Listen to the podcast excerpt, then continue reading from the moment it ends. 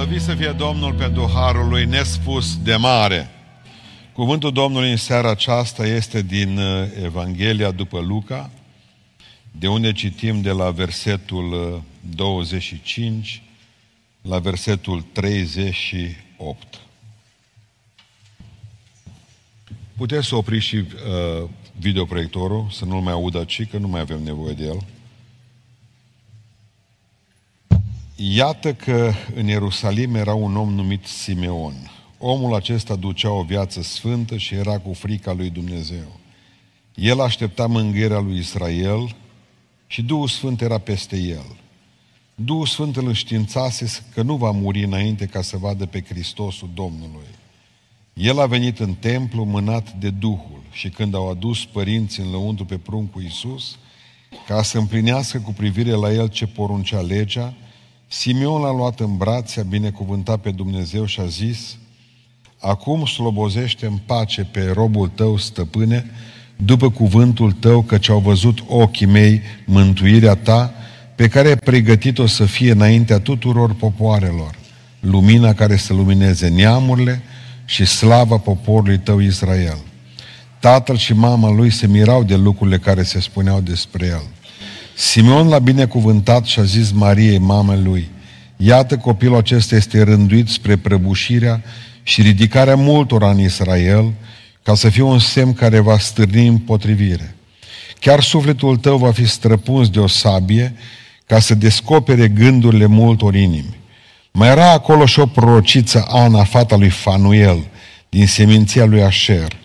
Ea era foarte înaintată în vârstă și trăise cu bărbatul ei șapte ani după fecioria ei. Rămasă văduvă și fiind în vârstă de 84 de ani, Ana nu se depărta de templu și zi și noapte sluja lui Dumnezeu cu post și cu rugăciune.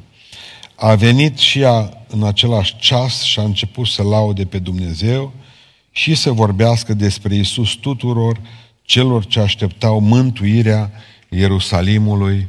Amin. Reocupăm locurile. Aș vrea să vă spun în această seară câteva lucruri despre niște oameni ce drept minoritate, care așteptau venirea lui Isus Hristos, a Mesiei, pentru că Samuel și Coana, uh, vă rog să mă iertați, Simeon și Coana, ei nu sunt un accident. Adică erau oameni care știau că Mesia trebuie să vină și chiar credeau că venirea lui Isus Hristos va schimba 100% lumea aceasta. De erau puțini. Țineți minte că preoții, când au fost întrebați, vom vedea asta de Irod, uh, s-au dus la magi și le-au spus că scrie în, în cartea sfântă că în Betlehem, în mica. Dar nu s-au sinchisit să meargă să vadă dacă e adevărat. Există două feluri de credință de asta, despre asta o să vă vorbesc probabil duminică seara, în seara de Crăciun. Există o credință mântuitoare, care are de face cu cerul. Și există o credință experimentală, care are de face cu pământul. Eu cred că noi suntem 100% trăitori acestei credințe pe care o avem uh, cu privire la cer, această credință mântuitoare, dar la o mare parte dintre noi ne lipsește credința experimentală. Da, Dumnezeu ne-a spus un anumit lucru și magii au auzit că se întâmplă ceva în lumea lor cerească. Erau astronomi, nu astrologi, să ne înțelegem, e diferență mare despre asta. Dar în momentul în care au știut ceva, s-au dus să vadă ce îi acolo. Și asta înseamnă credință. Unde te duci? Poate că au avut neveste. De ce nu știu?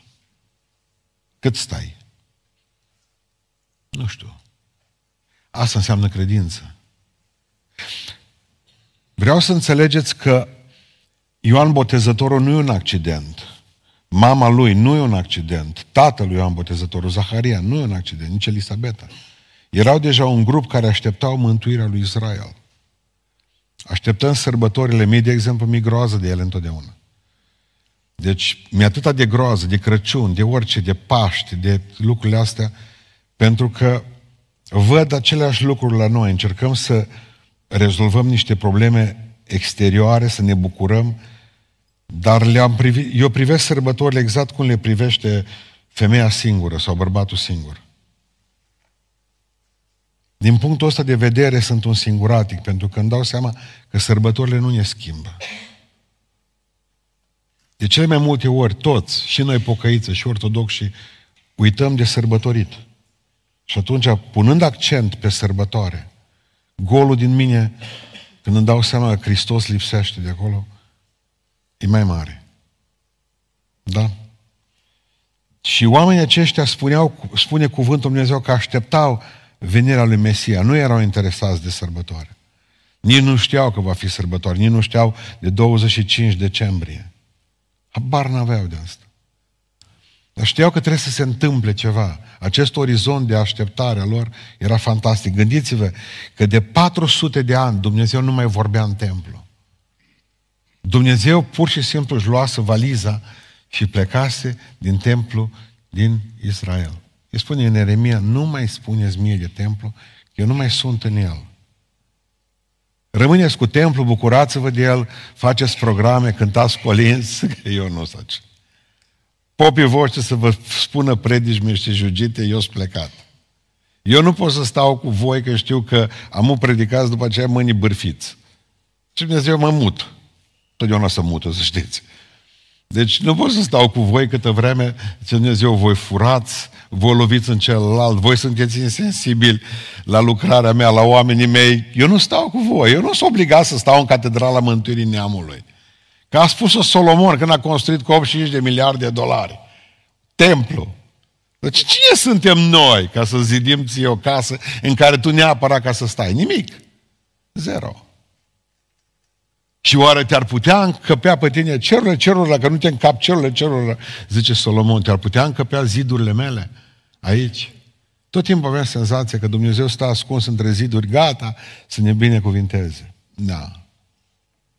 Iubiților, Simeon înseamnă ascultare și Ana înseamnă har.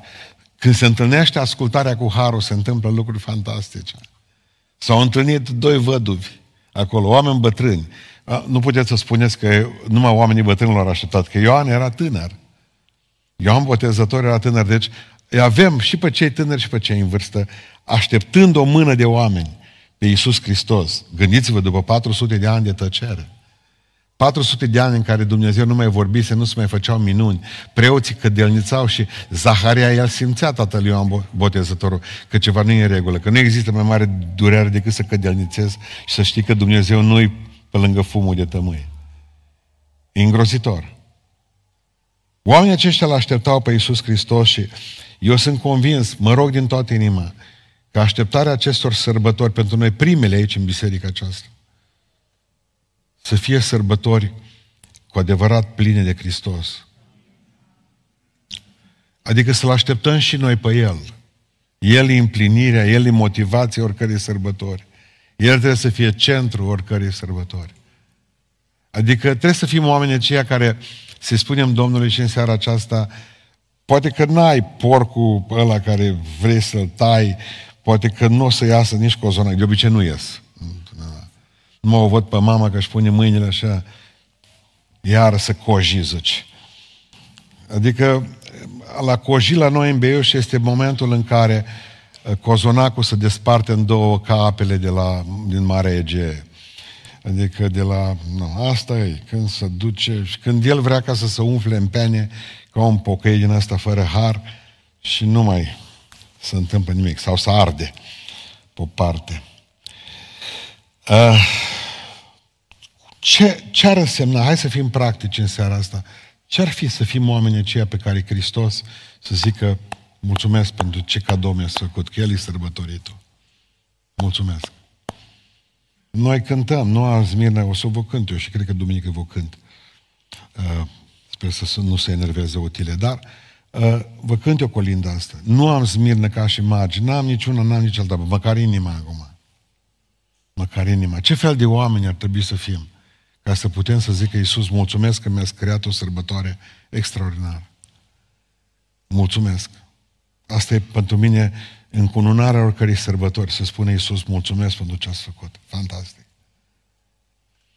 În primul rând, trebuie să ne uităm la oamenii aceștia și atunci o să fim așteptători de Dumnezeu, așteptători de Hristos, așteptători de minuni. Momentul în care suntem și noi ca Simeon și Ana, oamenii ăștia trăiau o viață controlată de Duhul Sfânt. Oamenii aceștia trăiau o viață controlată de Duhul Sfânt. Amin. Mulțumesc.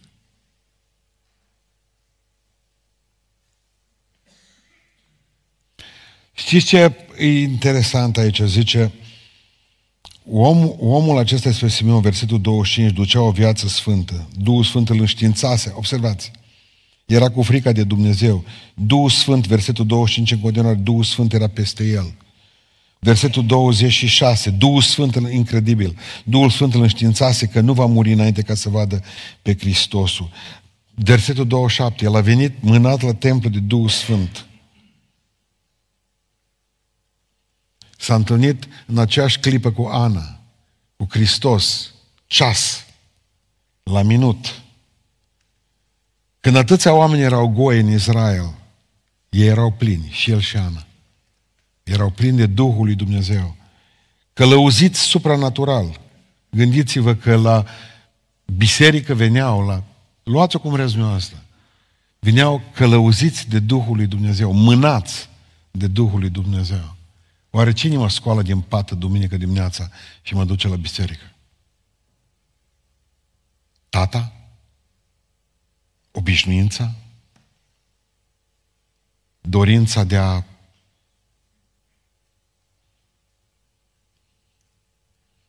de a avea părtășie cu cineva pentru că eu nu zic că nu sunt lucruri rele astea, dar totuși până la urmă cine mă trezește din pat duminică dimineață? Cine mă ridică și îmi spune, mă, vezi că ești un nenorocit când nu vrei să vii seara la biserică sau miercure.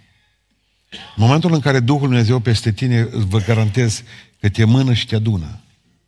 Adică programul nu ți-l mai faci tu, ți-l face Dumnezeu. Și ce fantastic program. Ce fantastică viață.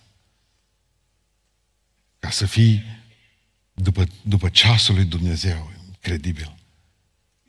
Adică în aceeași clipă să ajungi, când ajungi în intersecția mărâtul ăla care să-i vorbești despre Domnul.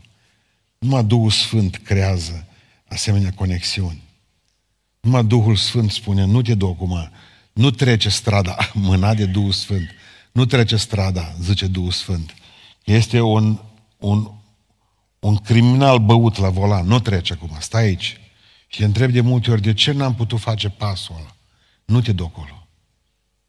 Asta înseamnă să fii mânat de Duhul Sfânt în limba greacă, în original zice purtat, dus, adus de Duhul Sfânt.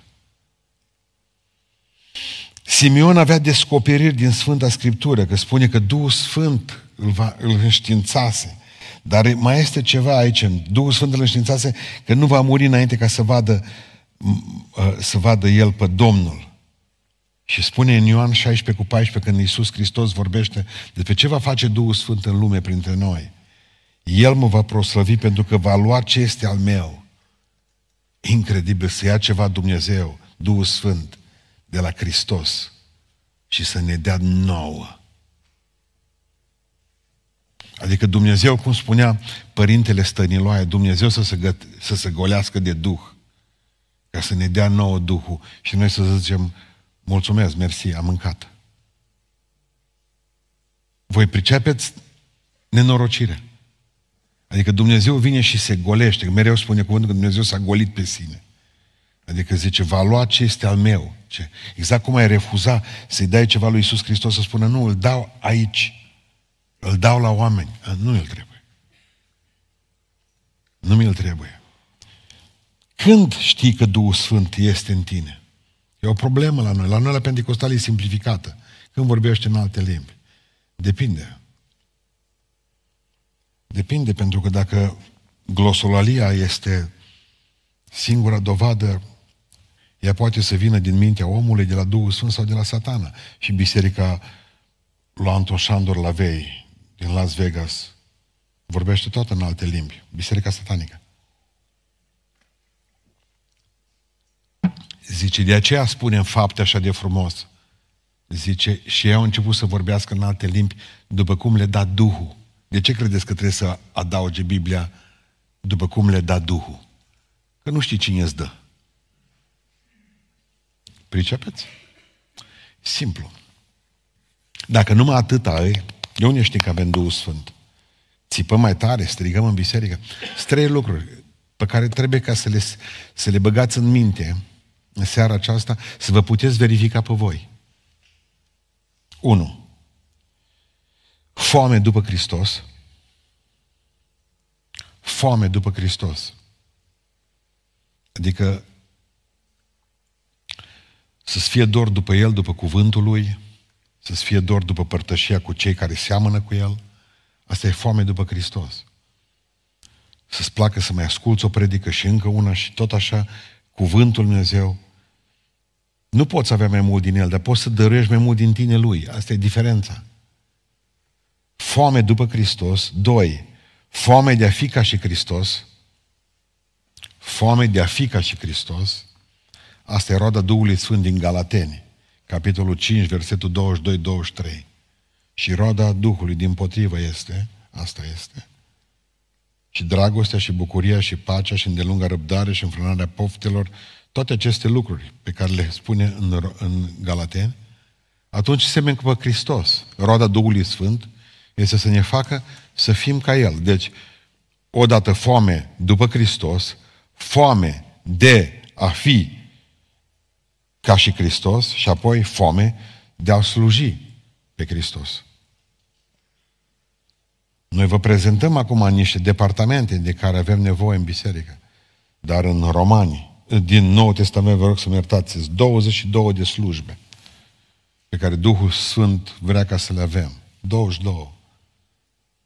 Aici e un șomaj nebănuit. Noi știm, de exemplu, că slujirea în biserică înseamnă să predici. Și suntem în stare să facem crime mult să ne apărăm amvonul. Sau cântarea. Atât. Ce credeți că cu asta se rezolvă o biserică care de fapt trăiește după ora 12 când se termină predica? Cel mai mult?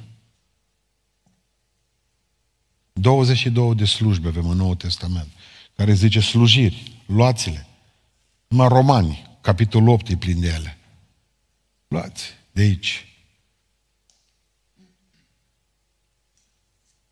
Problema, cu, problema este cu noi, cu că trăim în lumea aceasta și spunem că e ceva cu Duhul Sfânt la noi, că venim pentru o reumplere. Fugiți de aici. Unde v-a spart? În primul rând, vorbim de o blasfemie aici. Pentru că Duhul Sfânt vine acum jumătate, săptămâna viitoare mai vine puțin. Pe păi persoană, oameni buni, eu nu pot să fiu decât tot aceea. N-am venit să-mi trimit un picior și să spun restul urmează. Duhul Sfânt e persoană, e Dumnezeu, măi, oameni buni. Dar nu mai vorbiți de anumite grade de umplere și reumplere. Problema gravă a noastră nu e că ne-a spart. Problema noastră e că am ieșit de sub robinet. N-am făcut nimic dacă mereu ne gândim ce s-a întâmplat cu noi. Privim la vâlvătaia unui foc stins de mult și avem amintiri extraordinare cu Duhul lui Dumnezeu.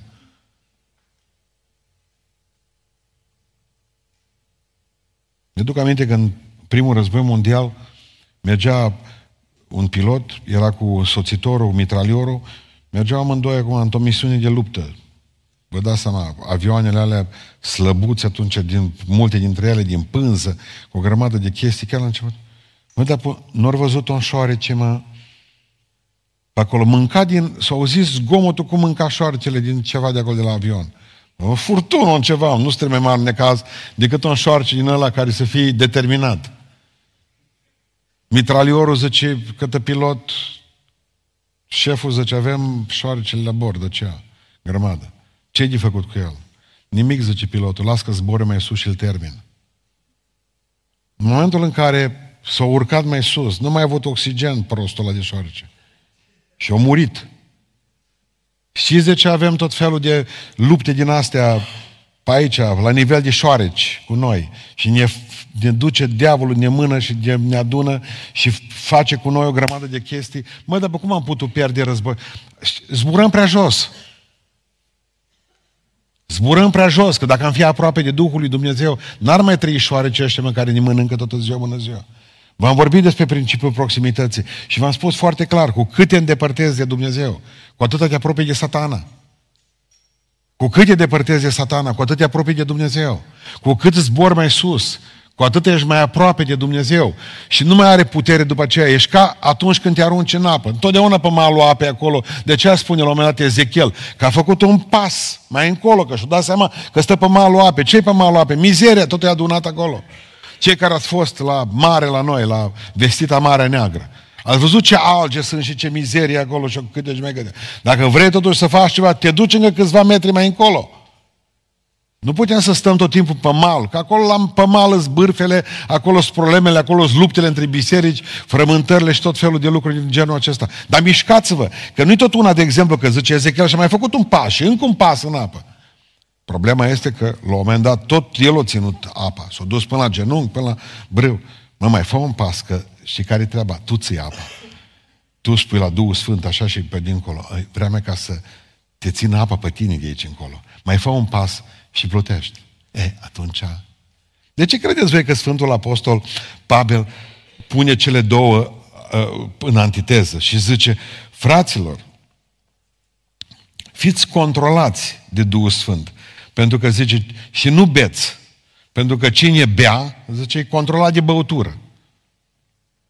Adică Pavel spune în felul următor, mă, dar cum e controlat la de băutură? Păi ați văzut, el merge în zice băutura, loi, loi, loi, el. Să duce mai multe cărări. Știți cum se duce? El, pe el controlează băutura, alcoolul din cap. În momentul în care, în momentul în care ești plin de Duhul lui Dumnezeu, a, te controlează Duhul. Stop, stop, dreapta, dreapta. Poate că nu-ți place să fii robotul ăsta, dar îți garantez că, îți garantez că numai Dumnezeu dă libertatea de care aveți nevoie ca să puteți să fiți niște oameni normali. O mare parte dintre noi am luat decizii fără Duhul lui Dumnezeu în viața noastră, corect? Unde suntem acum? Când a zis Dumnezeu, stai, n-am stat, m-am dus. Când a zis Dumnezeu, du-te, nu m-am dus. Pe cu succes nu o să putem niciodată toată ziua, bună ziua și să-i spunem lui Dumnezeu, uite, de noi, eu fac ce vreau eu. Și apoi după aceea să zic, Doamne, nu rezolv problema mea, eu te-am dus acolo. M-ai ascultat pe mine când ai făcut lucrurile astea? Ne întoarcem la Simeon și la Ana. Oamenii aceștia n-aveau programul lor, n-aveau viața lor. Duhul Sfânt îi coordona. Ce simplu este să te rogi Duhului lui Dumnezeu și să spui călăuzește-mă. Am o problemă, nu știu ce răspuns să dau. Dă-l tu în locul meu. Fii cu mine că mi-e frică. Spunem dreapta sau stânga. Spunem când să vorbesc și când să tac. Adu-mă minte ce să spun, că așa zice că Duhul Sfânt vă aduce minte. Aici nu e vorba de predicatori. Vai de ei dacă iau versetul ăsta pentru predică. Nu-i de ei. Ci când vă vor da, zice, pe mâna oamenilor răi, veți ști ce să răspundeți atunci. Cum să răspundeți? Tonul în care trebuie să răspundeți. Nu există lucru mai frumos decât oameni care să fie conduși de Duhul lui Dumnezeu. Oameni care să fie oameni liberi, oameni care să spună, Doamne, mulțumesc că îmi vorbești personal. Nu vedeți ce facem, avem nevoie de cârjele altora, mereu sunăm, este o linie fierbinte de proroci, totdeauna gata, pregătită. Sunt dincolo de ce n-am, nu mă pot descurca singur.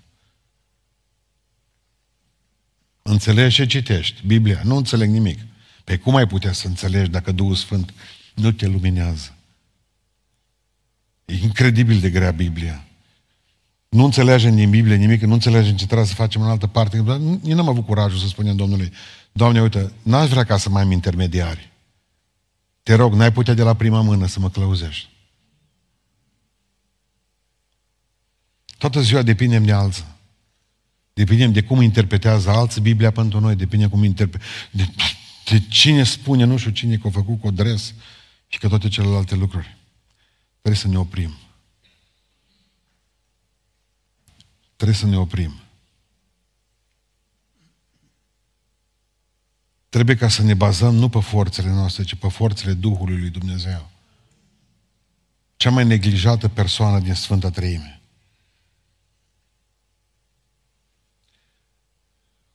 Noi mereu vorbim despre Duhul lui Dumnezeu și punem așa de puțin preț pe El. O, cât a scur, scurta în viața noastră. Mi-aduc aminte, mi-aduc aminte când am cumpărat localul bisericii în două, pe strada 22 decembrie, numărul 9. Când am cumpărat localul, noi înainte de asta căutam o casă în Beiuș. Facem biserică. Și dintr-o dată Duhul lui Dumnezeu vine și spune, nu mai căutați ca proști, că nu va fi o biserică, nu au nici pământ. Vă dau o casă. Dacă o zis Duhul Sfânt că ne dă o casă, nici nu l-am mai întrebat după aceea. Am mers, am umblat noi. Șase luni de zile, încă mai eram în căutarea casei.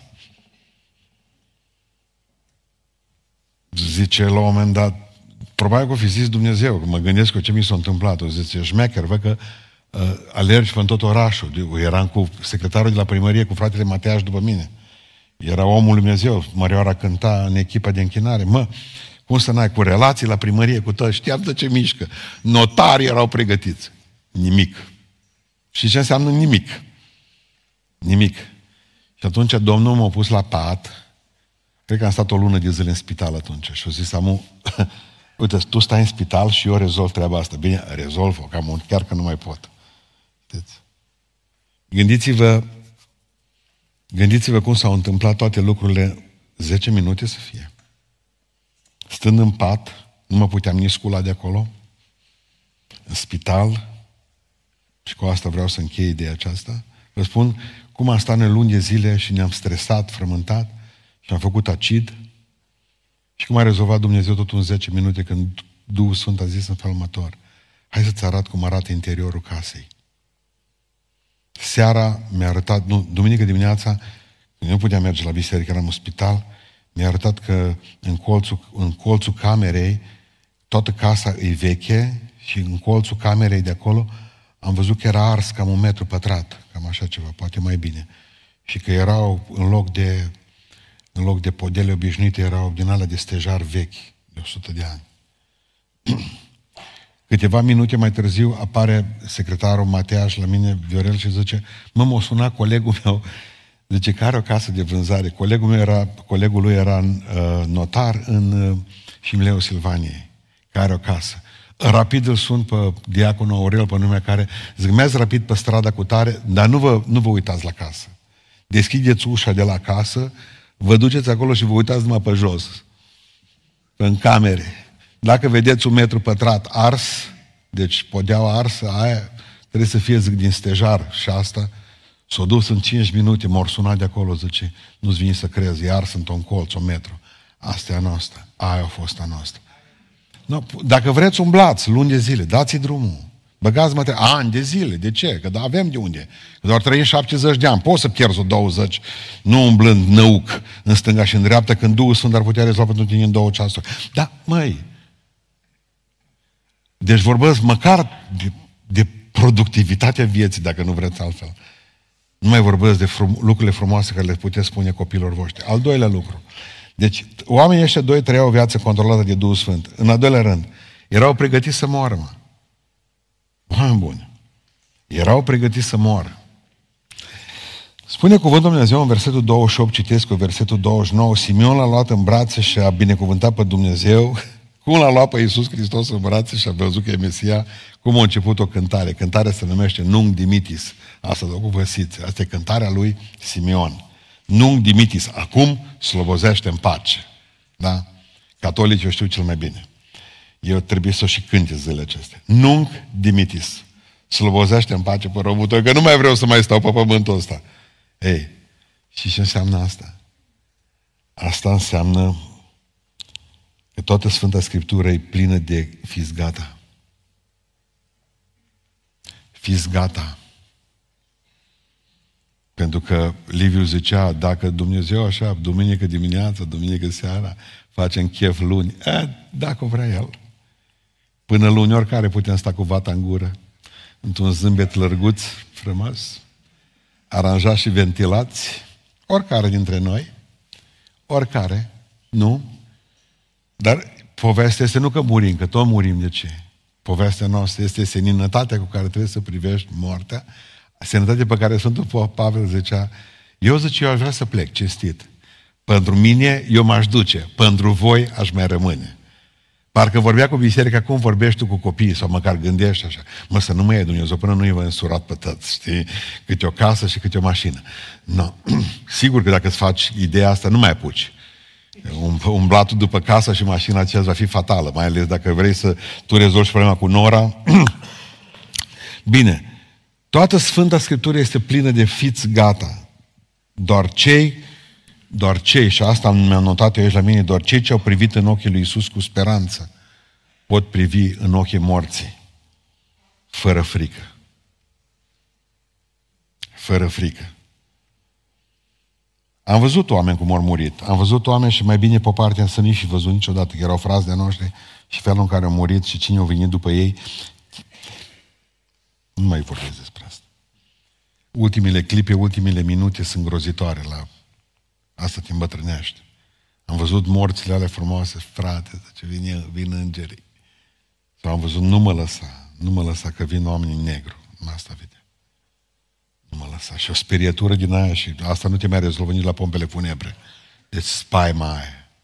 Spaima aia nu te mai rezolvă. Acest nung Dimitri slobozește în pace pe robul tău. Că au văzut ochii mei mântuirea. Știi când poți să zici slobozește în pace? Când e Hristos aici. Că noi zicem de multe ori, dar pe mine m-ar luat Dumnezeu de la voi. Noi zis treaba asta în casă de câteva ori. Și unii să mei, că nu ești pocăită. S-a pocăit. Nu vrei să duci. Mai bine m-ar lua Dumnezeu de ce? A zis așa? Ți-ai dorit moartea. Unde te duci? Nu dimitis se poate spune doar atunci când e rezolvat acolo sus.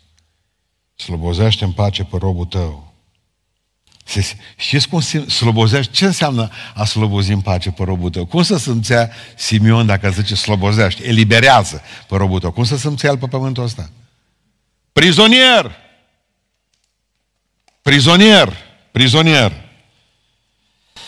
Știți ce e fain? Pentru că omul care e pregătit să moară, în primul rând, păre, părerea mea că trebuie să treacă peste dezamăgirile din trecut versetul 36 și 37, vedeam la Ana. Mai era acolo și o prorociță, Ana, fata lui Fanuel din seminția lui Asher. El zice că Simeon era bătrân, dar când e vorba de o femeie, ea era foarte înaintată în vârstă. Deci nu-și permite Luca să zică de rău că o femeie bătrână nu m-a înaintat în vârstă. Voi, surorile, doar înaintați în vârstă. Ea era foarte înaintată în vârstă, vedem imediat ce câți ani avea. Și trăise cu bărbatul ei șapte ani după fecioria ei. Hai să calculăm acum. Pe la 12 ani să măritau. Da? Pe la 12 ani să măritau. Punem încă șapte, cât ar fi? 19. Bun. Acum fiți atenți. Rămasă văduvă de 84 de ani. La noi traducere greșită zdravă în aceea. Nouă ni se pare că ar fi de 84 de ani. A, a rămasă văduvă de 84 de ani. 84 și cu 19, ca cât vă dă vouă? 103 ani. Nu Dimitis. Zice, n-aș putea merge înainte ta Simeon. Zice Ana, cam asta ar fi treaba. 103 ani. Acolo zic teologic că s-ar duce vârsta Anei. Era foarte înaintată. La 84 de ani la Israel nu era foarte înaintat. La noi era. Deci gândiți-vă numai că era văduvă de 84 de ani. Astea sunt... Doamne, dar ce ai făcut cu mine? Să rămâi la 19 ani văduvă. Să rămâi la 19 ani văduvă. Adică trebuie să înțelegi un lucru, că indiferent ce necazuri ți s-au întâmplat în viață, trebuie să treci peste dezamăgirile acestea Trebuie să ierți, că nu poți ceri ca să nu dimiti, să te slobozească Dumnezeu în pace când tu nu te-ai împăcat cu celălalt de lângă tine. Ce slobozește în pace vreți? Adică trebuie ca să, de multe ori trebuie să-L ierți și pe Dumnezeu. Doamne, uite, înțeleg, n-am înțeles, nu înțeleg de ce mi s-au întâmplat lucrurile astea în viață. Putea să fie o femeie amară. La 19 ani te poți lăsa de Dumnezeu. Nu, ea s-a făcut prorociță. Pricepeți? E ușor să dăm vina pe tot ce ni se întâmplă în viață. E ușor. Oamenii aceștia, atât Simeon cât și ea, zice că au ales singurătatea, 100% pentru Dumnezeu. Spunea Pavel că unii se fac fameni. Ei, adică pur și simplu refuză căsătoria. Pentru ca să poată să slujească lui Dumnezeu mai bine. Dar zice, nu poți fi căsătorit. Mai greu. Nimeni nu zice că nu se poate, dar mai greu.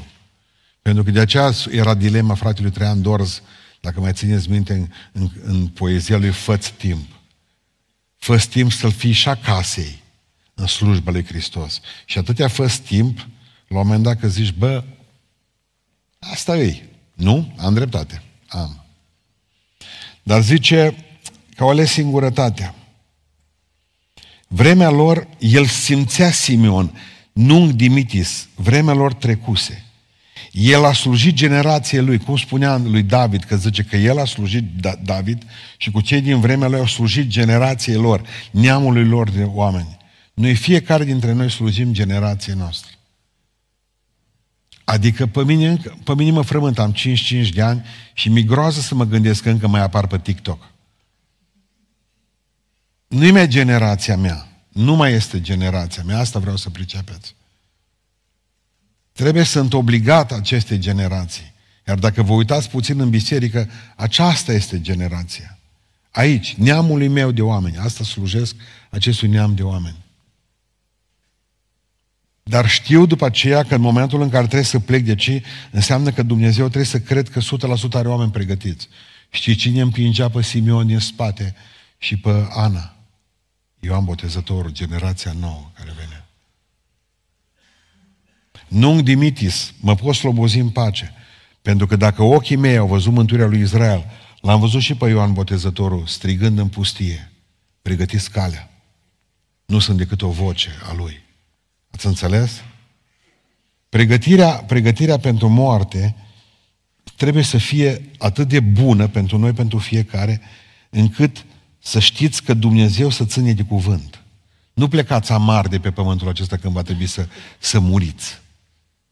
Ne-au învățat mereu cum să trăim. Băsescu ne învăța cum să trăim bine. Eu vă învăț cum să muriți bine, pentru că omul care trăiește frumos și moare bine, moare frumos, adică împăcat cu Dumnezeu.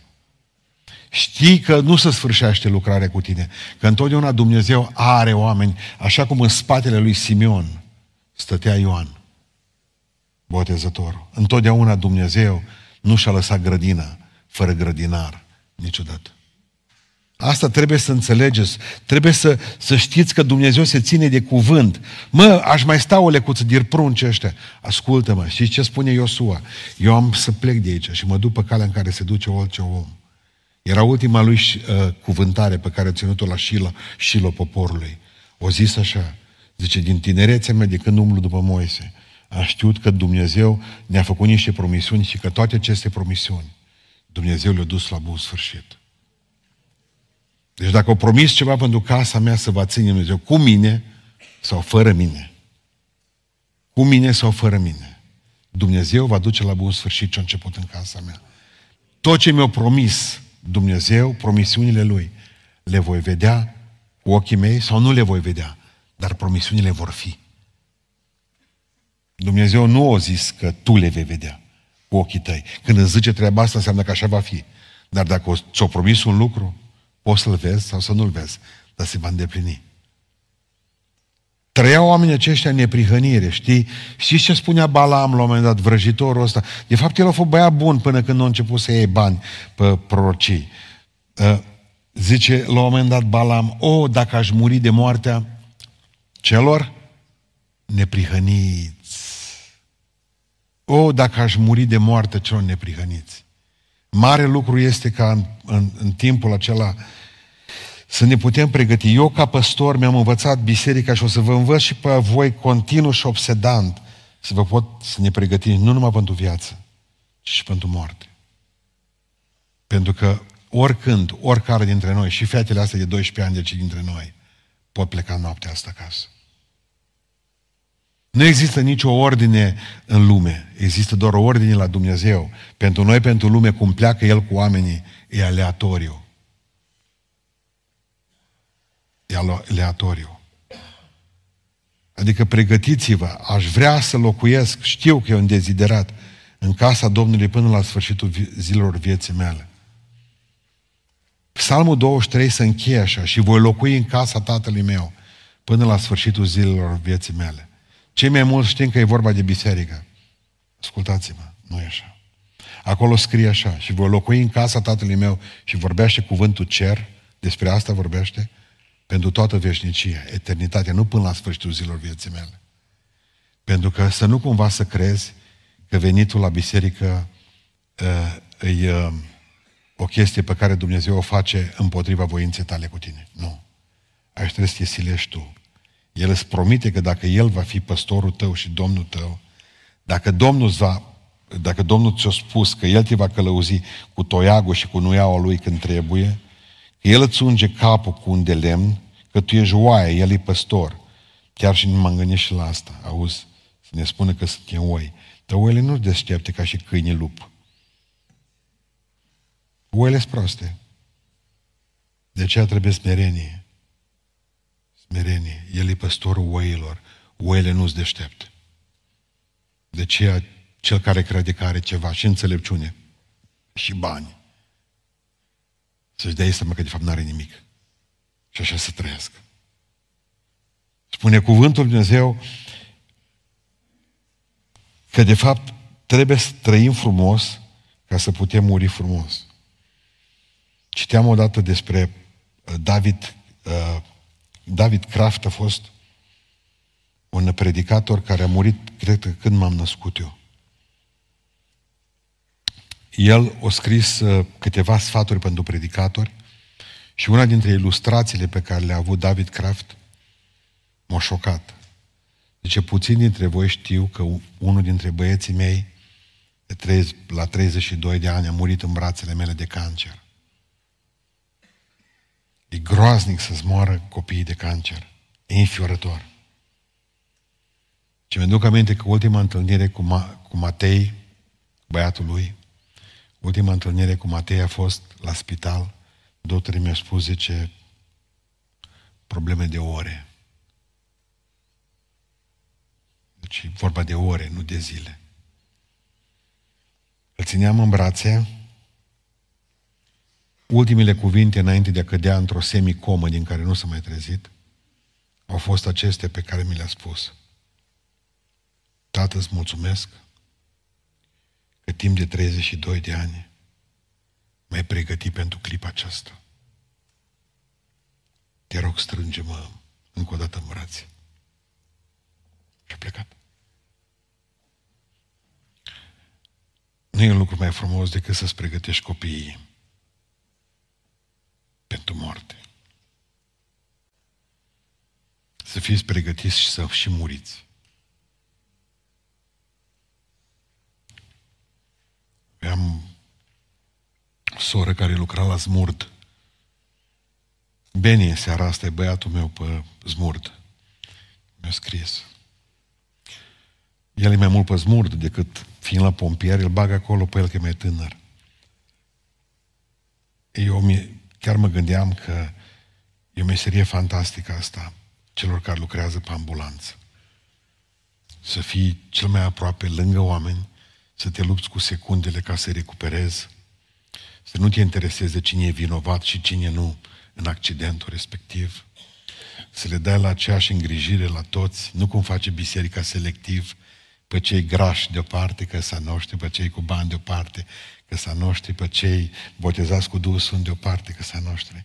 Biserica e selectivă, pe ei care nu au purtat cercel în viața lui sau nu s-au tatuat odată. Înțelegeți? Nu. La zmur de altfel, la grămadă, în sfârșit, e diferență. Povestea sora noastră de la Zmurd, zice că m-am apropiat de, când am întrebat de ce, ce a șocat-o cel mai mult în anii ăștia. O zis, știam că fata aia nu mai trăiește mult. I-am făcut o injecție să nu mai doară, vorbea, era conștientă, dar deja nu mai puteam să mai fac nimic pentru ea. Era întinsă pe șoseaua, jos, 18-19 ani, nu știu cât avea. Și-o prins, o venit mama. O secundă a ajuns mama. A venit mama și o mai, fata mea, și a început să plângă ca orice mamă. Și a apucat mama din tot palton. Și am auzit că eram lângă ei, țineam, uh, nu știu ce țineam. M-a învățat, zice, cum să mint. M-a învățat cum să mă aranjez, să sucez mintea băieților. Tu mi-ai pus primele prezervative în geantă ca să nu rămân gravidă. De la tine am învățat tot. Cum să-l mint pe tata sau pe viitorul soț. M-ai învățat toate. Nu m-ai învățat cum să mor, mamă. Nu mai învățat cum să mor. Învățați-vă copiii și cum să moară. Cum să moare, pentru că tuturor de aici doresc să fim răpiți cât mai repede la cer. Dar dacă nu va fi așa și plecăm pe rând, vă doresc tuturor cum îmi doresc mie. Să murim înaintea copilor noștri.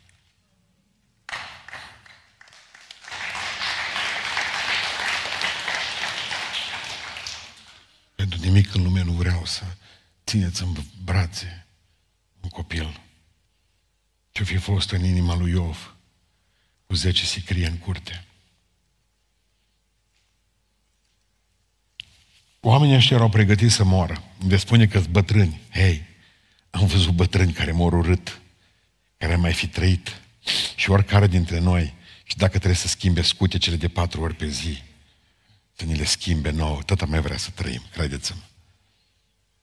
Tot mai vrea să trăim. Nung dimitis, slobozește în pace. Deci prima caracteristică a omului care îl așteaptă cu adevărat pe Hristos, știți care este? Vă mai aduceți aminte ce am zis în seara asta?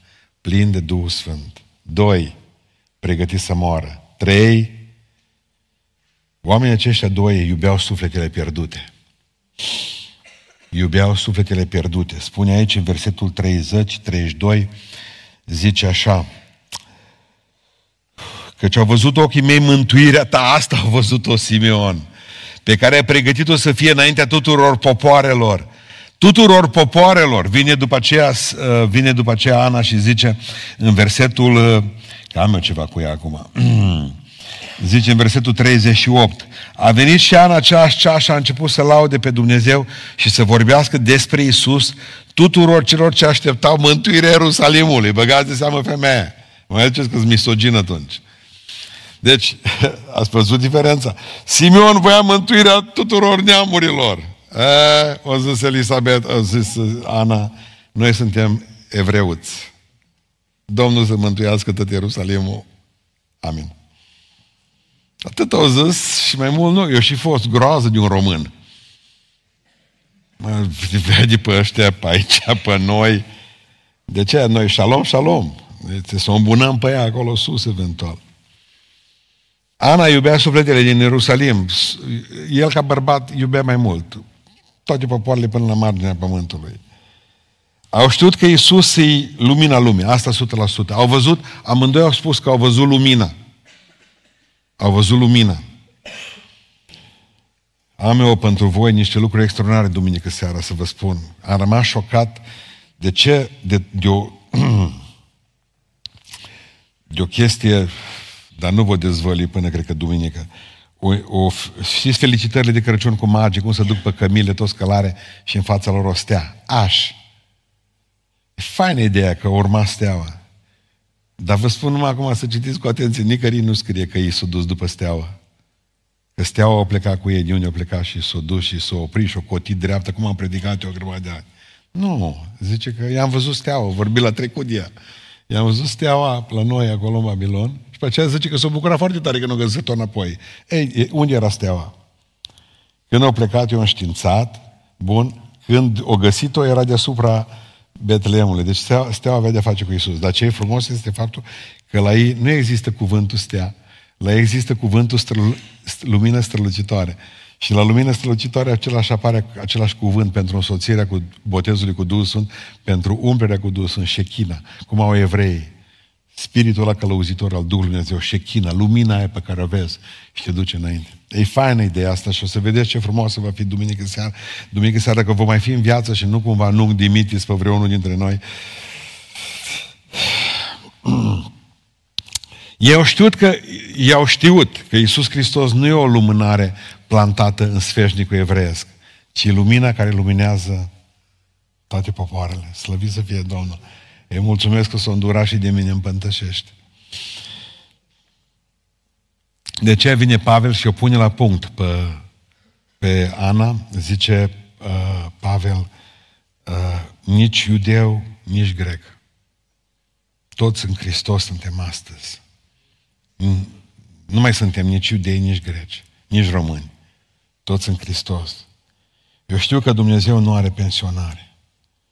Știu că Simeon avea 113 ani, așa scrie uh, Clement, așa scrie Clement, unul dintre părinții bisericii, și că ea avea 103 ani.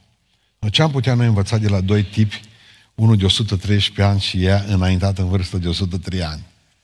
Că Dumnezeu nu are nici nu are pensionare. Vă rog în numele Lui Iisus Hristos, prorociți și la 103 ani. Și așteptați venirea Lui Iisus Hristos și la 113.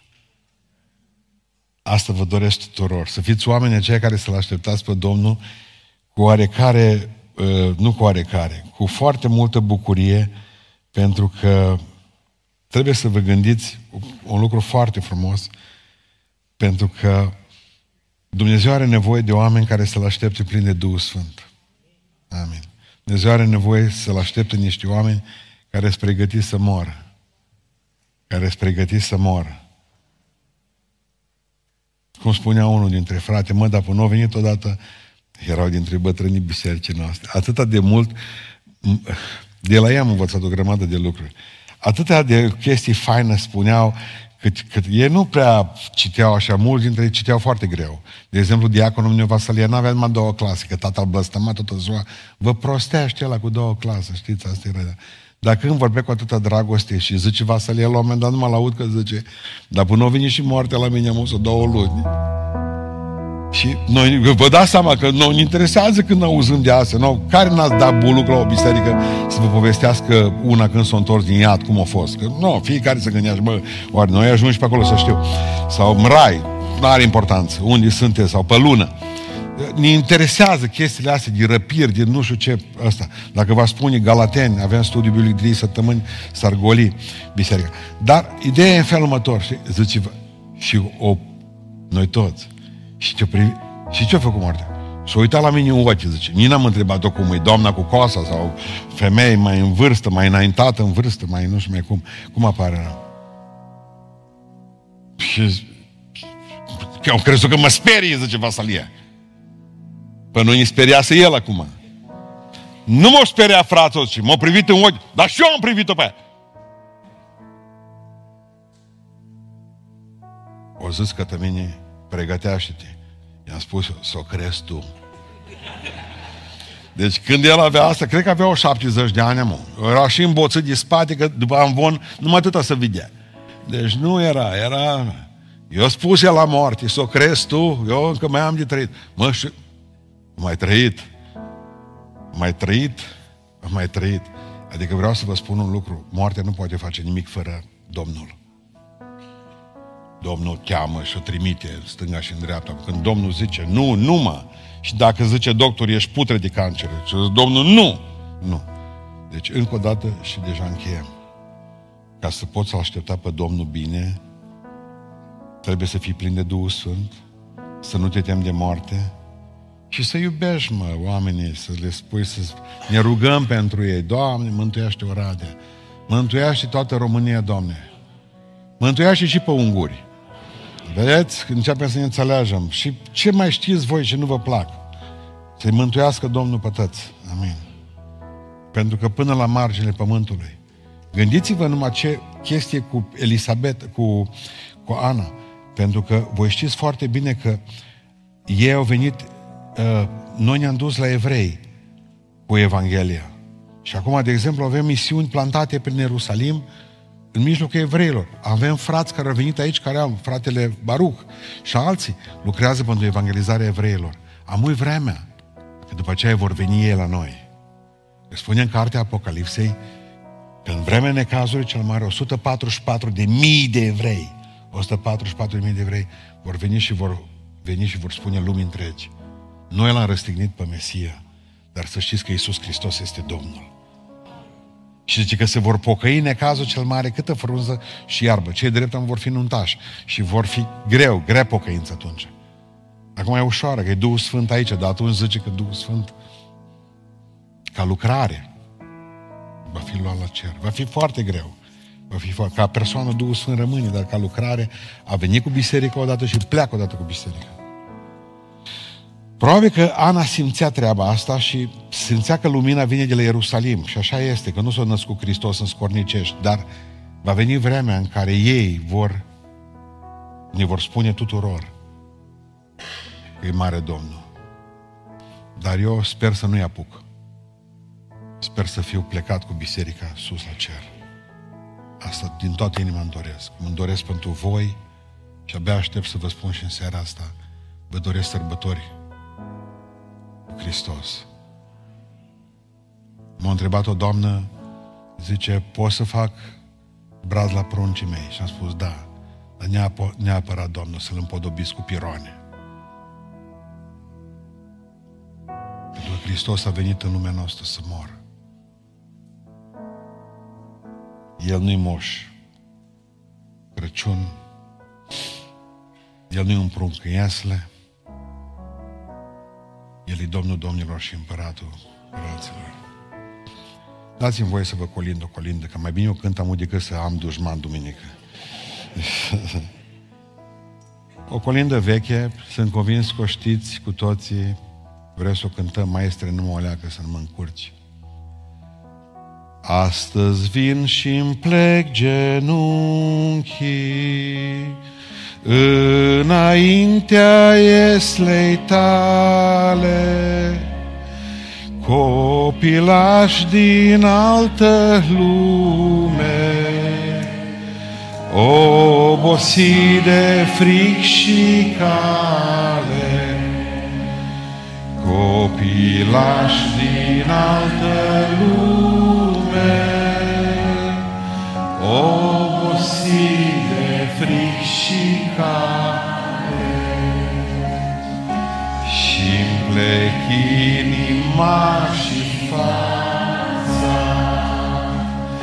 Copilaș din zarea albastră și mă cu umilință. Căci cobori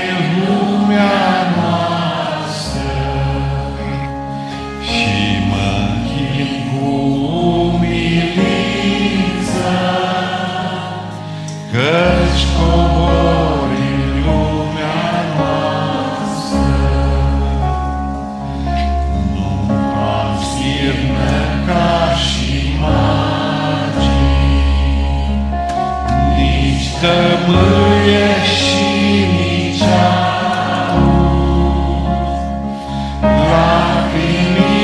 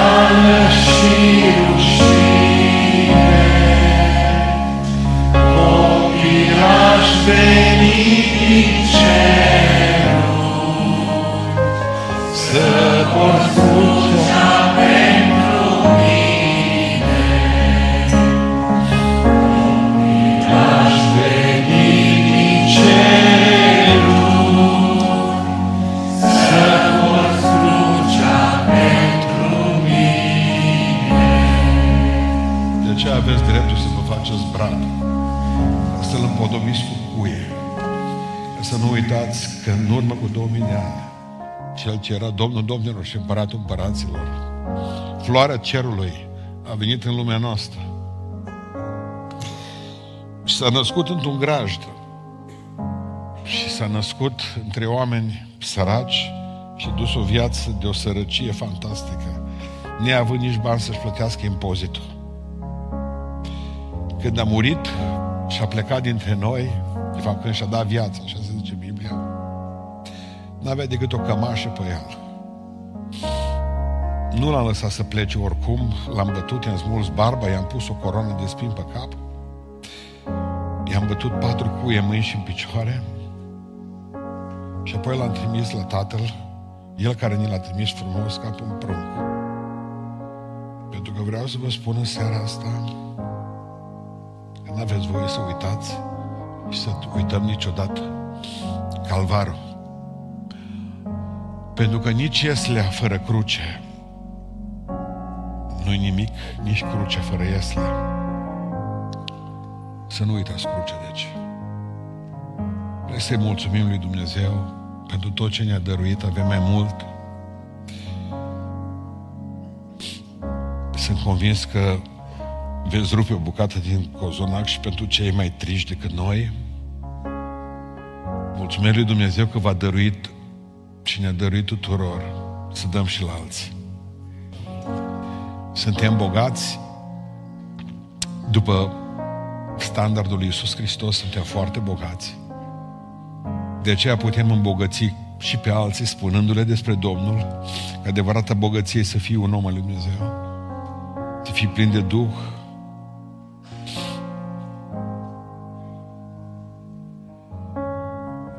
Dar toate bogățiile astea sunt zero pe lângă tot ce avem și bisericile și pacea în țară. Atunci când știm că Dumnezeu ne-a mântuit sufletele.